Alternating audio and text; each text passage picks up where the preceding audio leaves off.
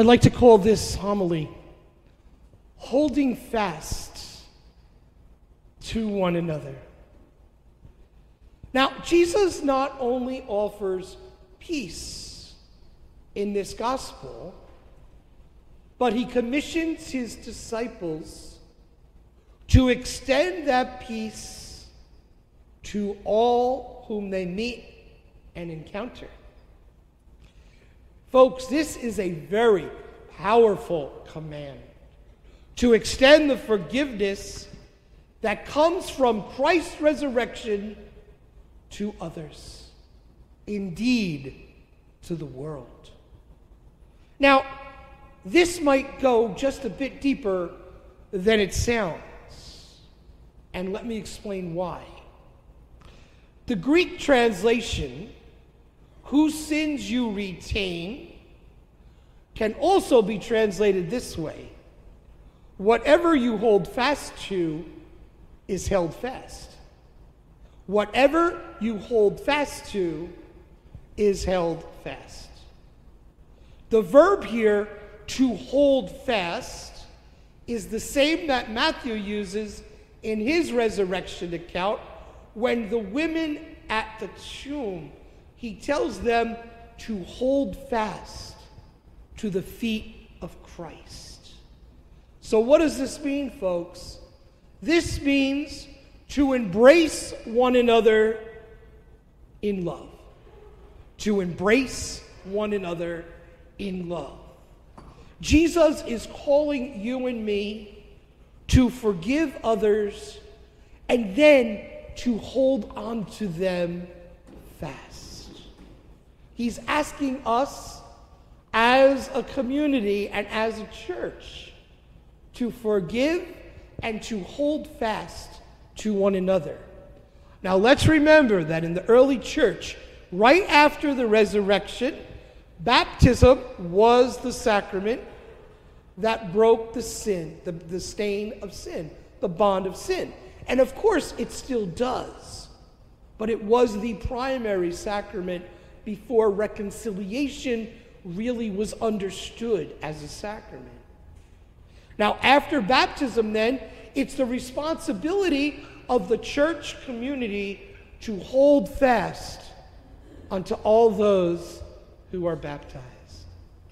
Jesus calls us then, calls you and me to do this. Folks, this is a privilege, and my God, this is an incredible challenge. Because as when one is baptized into Christ, they become a part of the body of Christ, which Paul says is the church. So Christ's command is to forgive one another and then to hold fast to one another. This call is unconditional.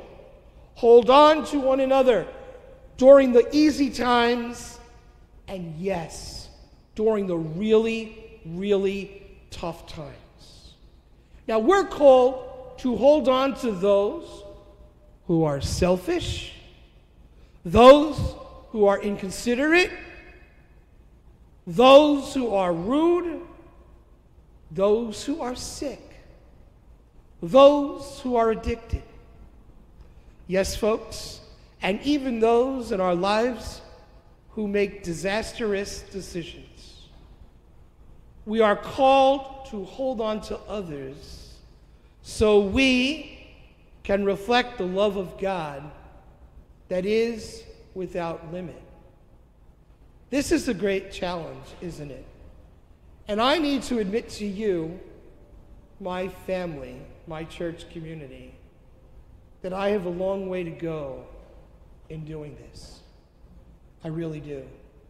Because sometimes I know that I myself am inconsiderate and I'm rude and sometimes I am selfish.